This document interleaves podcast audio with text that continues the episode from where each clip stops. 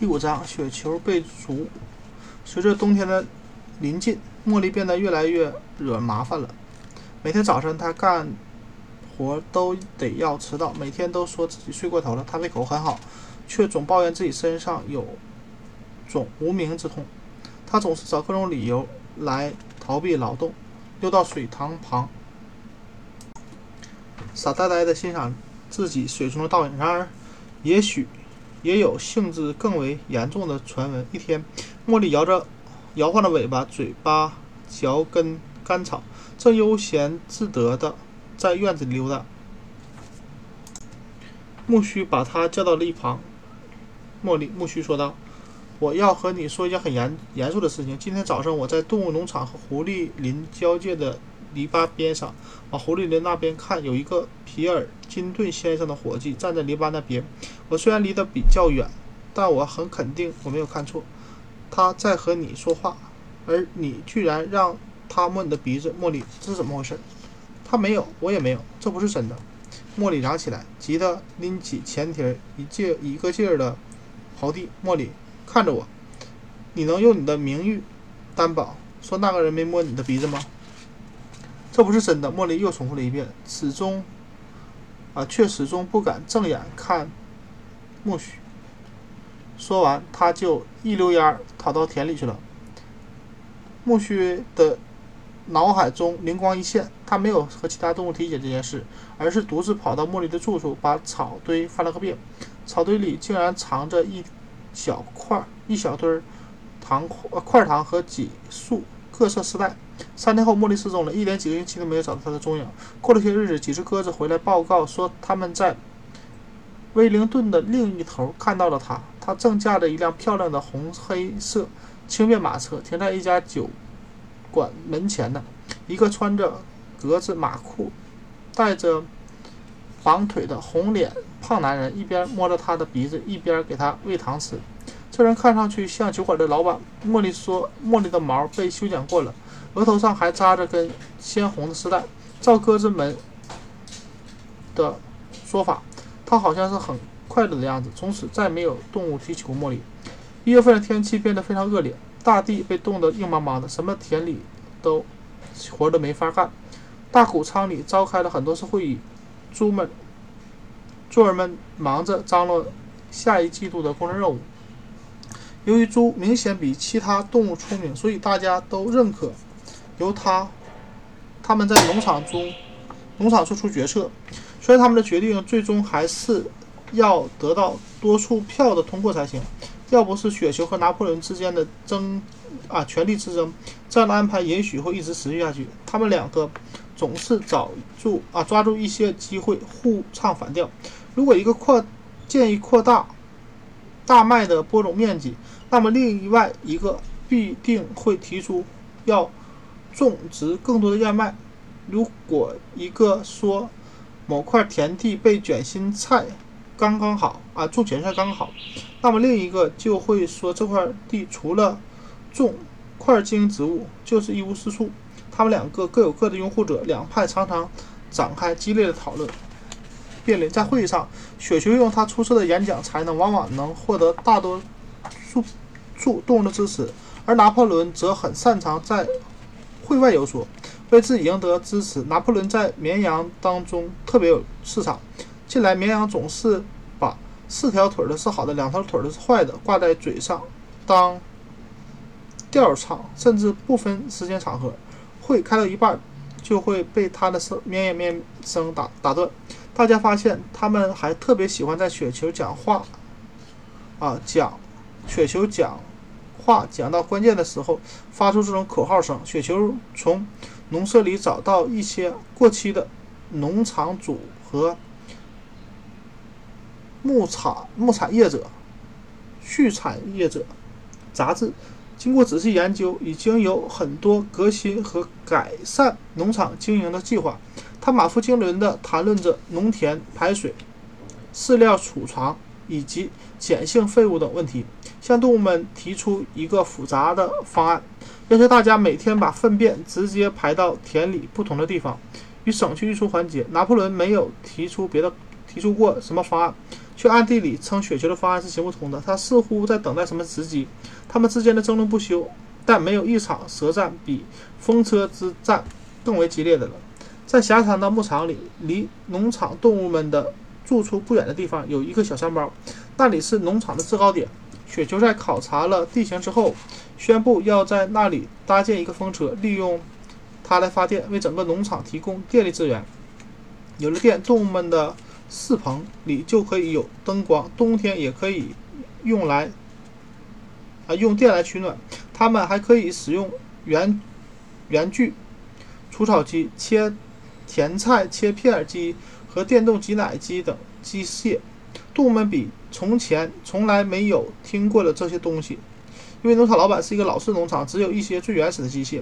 雪球绘声绘色地给大家勾画着用上这些机器后的生活。机器可以代替他们的劳动，动物们可以从劳动中解放出来，或者在田里悠闲地吃草，或者通过阅读和交谈来提高自己的智力修养。大家不禁听得目瞪口呆。没。过几个星期，雪球就拟定了周密的风车制造计划。机械方面的细节基本参考琼斯先生的三本书，《住屋使用手册之一千项》，人人都是瓦砖瓦匠和电学入门。雪球把以前用来存放卤蛋器的屋子作为了自己的工作室，在那里他还可以趴在平滑的木质地板上绘图，一连好几天。他关起门来一干就是好几个小时。他把书翻到相关的页面，用一块石头压着，夹着一支粉笔，在地板上一刻不停地来回走动，勾勒着风车的线条，不时兴奋地低声发出咕噜咕噜的声音。就这样，初步朦胧的计划还逐渐变成了一堆复杂的曲柄和。齿轮图几乎占满了半个屋子的地板。杜门虽然什么都看不懂，却也被这壮观的景象深深折服。大家每天都会来参观，来来会前来观看雪球的设计图，甚至连母鸡和鸭子也来了。大家小心翼翼地避免踩花这些粉笔印记。只有拿破仑对此漠不关心，他从一开始就反表示反对建造风车计划。不过有一天，他终于还是不期而至。来查看计划的进展。他迈着沉重重的脚步，绕着工作室走了一圈，仔细地查看了每一个细节，时不时地轻妙地哼两下鼻子。然后他斜眼的斜着眼睛打量了一会儿设计图，突然抬起一条腿，在图上撒了泡尿，一言不发地扬长而去。整个农场在建造风车的问题上产生了严重的分歧。雪球并不否认建风车是一项很艰难的工程，动物们需要搬运石块来筑墙，还需要。制作一板，后面还会需要发电机和电缆等等。关于到哪里去弄这些东西，雪球并没有说，但是他坚持认为所有的事情在一年之内可以完成。他坚信完工之后可以大大节省劳动力，动物们一周就只需要工作三天。另外一方面，拿破仑认为目前的当务之急是要增加粮食的产量。如果大家把时间浪费在建风车上，那大家都会被饿死。动物们分成两派，各有各的口号。一派称支持雪球，倡导一周三天工作日；另一派则称支持拿破仑，不愁吃喝。本杰明是唯一一个没有派别的动物。他既不相信食物会更加充足，也不相信风车可以节省劳力。他觉得有风车还是没有风车，生活始终是一样的，一样的糟糕。除了风车之争，动物们在农场的防卫问题上也有了分歧。大家都充分认识到，虽然人类。在牛棚战役中战败，但是为了夺回农场，恢复琼斯先生的统治，人类很可能再一次发起更为猛烈的进攻。他们有足够的理由这样做，因为战败的消息已经传遍了乡村各地，各个临近农场的动物们也都不那么安分守己，像往常一样。雪球和拿破仑在这个问题上又有了不同的意见。拿破仑认为，动物必须拥有武器，并且训练自己学会使用武器。而雪球则认为，他们应该派出更多的鸽子到各地农场去鼓励动物们起来反抗。一个说，如果他们不懂如何保卫自己，那么就注定会被打败。另一个则说，如果反抗动物在各地展开，那么他们就无需为自己自卫操心了。动物们一会儿觉得拿破仑说的不无道理，一会儿又觉得雪球的说服啊说法令人信服。到底该是听谁的呢？动物们实在难以抉择。事实就是。他们两头猪各说各各有各的说法，你听谁发言，谁就，啊，就会觉得谁有理。雪球终于的完成了他的风车的制造图，在周日即将举行的会议上，动物们就要表决，决定是否要进行这项风车工程了。当动物们在都在大谷仓集合后，雪球站起来发言。虽然讲话的时候被绵羊的咩咩声打断，他还是详细列举了他提上建议风车的种种理由。接着，拿破仑起身提出反对意见。他丝毫不动声色，只是说见到风车简直是痴人说梦，建议大家都不要投赞成票。讲完，很快就坐了下来。他只用了半分钟，似乎并不在乎他发言的效果。雪球听罢，从位置上一跃而起。从这时候，绵羊又开始起哄了。雪球先大声呵斥绵羊，之后便开始声情并茂地描述风车的好处。到那时为止，动物们当中支持者和反对者还是一半一半。但雪球的口才一下又征服了很多动物，加入了支持者的阵营当中来。他绘声绘色地描述着。描绘着动物们从体力劳动的枷锁中解放出来的以后的场景，他想象的蓝图已经远远超越了割草机和切片机。他说，电力除了可以为每日圈棚提供照明、提供热水和电力取暖之外，还可以带动脱粒机、坝犁、碾压机、收割机和滚草机。当他结束讲话的时候。选票的结果已经毫无悬念了，但就在这个时候，拿破仑起来，神情古怪的瞥眼这雪球，发出了一声严厉的叫声。动物们还没有啊，从来没有听到过他发出这样的尖叫呃声音。随后，随着一声尖叫，外面传来了一阵可怕的狗咬。九条套着黄铜项圈的大狗冲进了谷仓。他们径直冲向雪球，要不是雪球闪得快，早就命丧犬牙了。他夺门而逃，九条大狗在后面穷追不舍，动物们吓得瞠目挠舌，瞠目结舌，瞠目结舌，一窝蜂地挤出了谷仓门，观看事态的发展。雪球正在通往大道的狭长草场上飞跑，他用尽力气地往前跑，却怎么也甩不掉后面在。甩不掉跟在后面的狗群。突然，他脚下一滑，眼看着就要被狗抓到，但他很快又爬了起来，加速飞奔。狗越追越近，有一条狗尾巴几乎已经咬到他了。雪球的尾巴幸好被雪球及时又甩脱。只见雪球使出全身的力气往前一跃，险些被挂住，但他还是从树篱的一个缺口处逃了出来，不见了踪影。杜门一言不发，惊恐万分地回到了谷仓里。过不过一会儿，几条狗窜了回窜了进来。首先，谁都没能想到这些家伙是从哪里来的，但谜底很快就揭晓了。他们就是当初拿破仑从母狗那里带走、私自喂养的几只几条小狗崽。虽然还没有完全长成，但它们已经个个体型庞大、面目狰狞，犹如饿狼了。他们紧随在拿破仑身边。杜门发现他们对拿破仑摇头摆尾的。就像当初其他狗对琼斯先生那样，拿破仑在狗的追随下登上了那块少校曾经发表过演讲的讲坛。他宣布，从今往后周日会议不再举行。他说，这些会议毫不必要，纯粹是浪费时间。将来所有的农场工作有关的问题都将由猪组成的特别委员会全权负责解决，而他就是委员会的主席。会议的召开也不再公开。会后，委员会向大家传达决议：动物们仍然会在星期天早上集会举行升旗仪式，歌唱英格兰的牲畜，并接受下周工作任务的分派分派，但是不会有再进行任何讨论了。尽管雪球被逐的啊被逐的一幕仍然让大家心有余悸，动物们听拿破仑宣布这些决定后，仍然觉得惊愕和失望。一些动物本想。表示抗议的，却苦于找不出合适的说辞，连全尸都隐隐的觉得不安。他耷耷拉下耳朵，连连甩着额头的鬃毛，试图啊努力试图理清思路，而最终他还是不知道该怎么说。倒是有几头猪跳出来说话了，前排的四头小猪同声尖声地表达了抗议，但是拿破仑身边的几条狗马上用发出低沉的。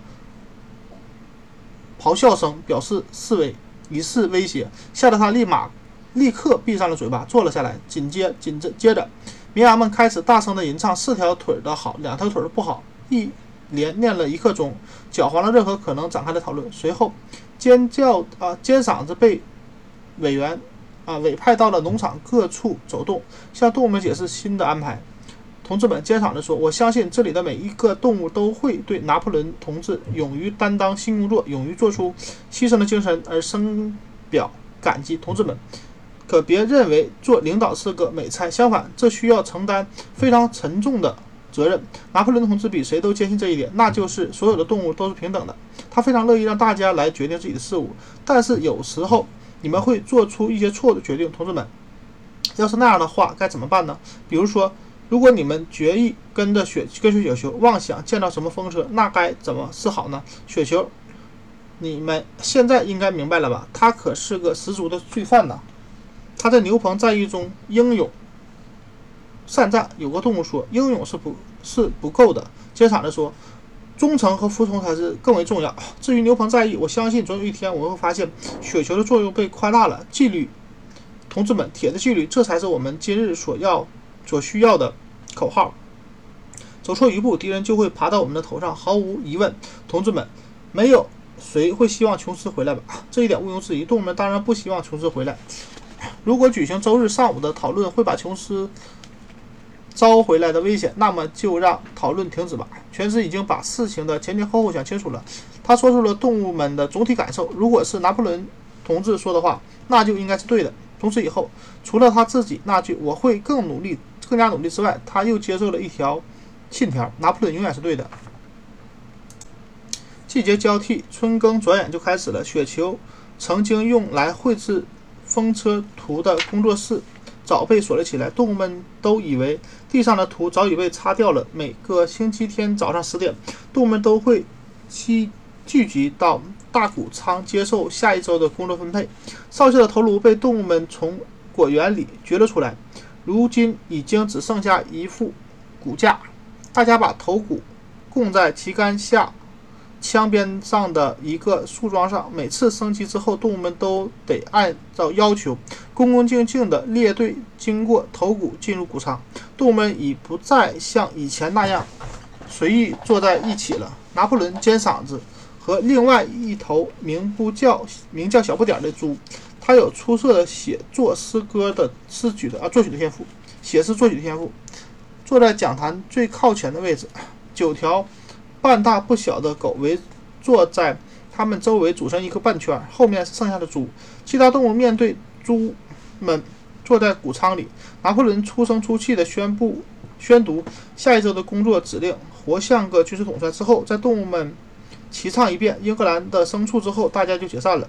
在雪球被驱逐后的第三个周日，当动物们听拿破仑宣布风车计划还要继续进行时，都有些惊讶。至于他为什么改变了主意，他并没有说明理由。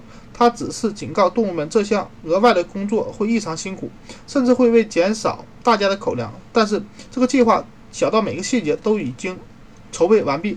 由猪组成的委员会，呃，特别委员会已经为此忙碌了三个星期。风车的建造和其他各项改进举措，预计将两年。内完成。那天晚上，尖嗓子私下和其他动物解释说，拿破仑其实从来就没有反对过建造风车计划。相反，开始其实是他提出建议的、提倡的。而雪球在工作室地板上画的图，其实是从都是从拿破仑画的图纸上调下来的。事实上，风车是拿破仑的创意。于是有动物问道：为什么当他当初如此强烈的反对这件事？尖嗓子神色诡异的。说，这正是拿破仑同志的过人之处。他表面上装作反对风车计划，其实那只是除掉雪球的一个计谋。雪球是个危险分子，代表一股恶势力。既然雪球已经逃走了，那么计划就可以不受他的影响，顺利进行。接场人称，这就是所谓的战术。他连说了好几遍：“战术，同志们，战术。”他边说边摇尾巴，摇着尾巴来回跑动。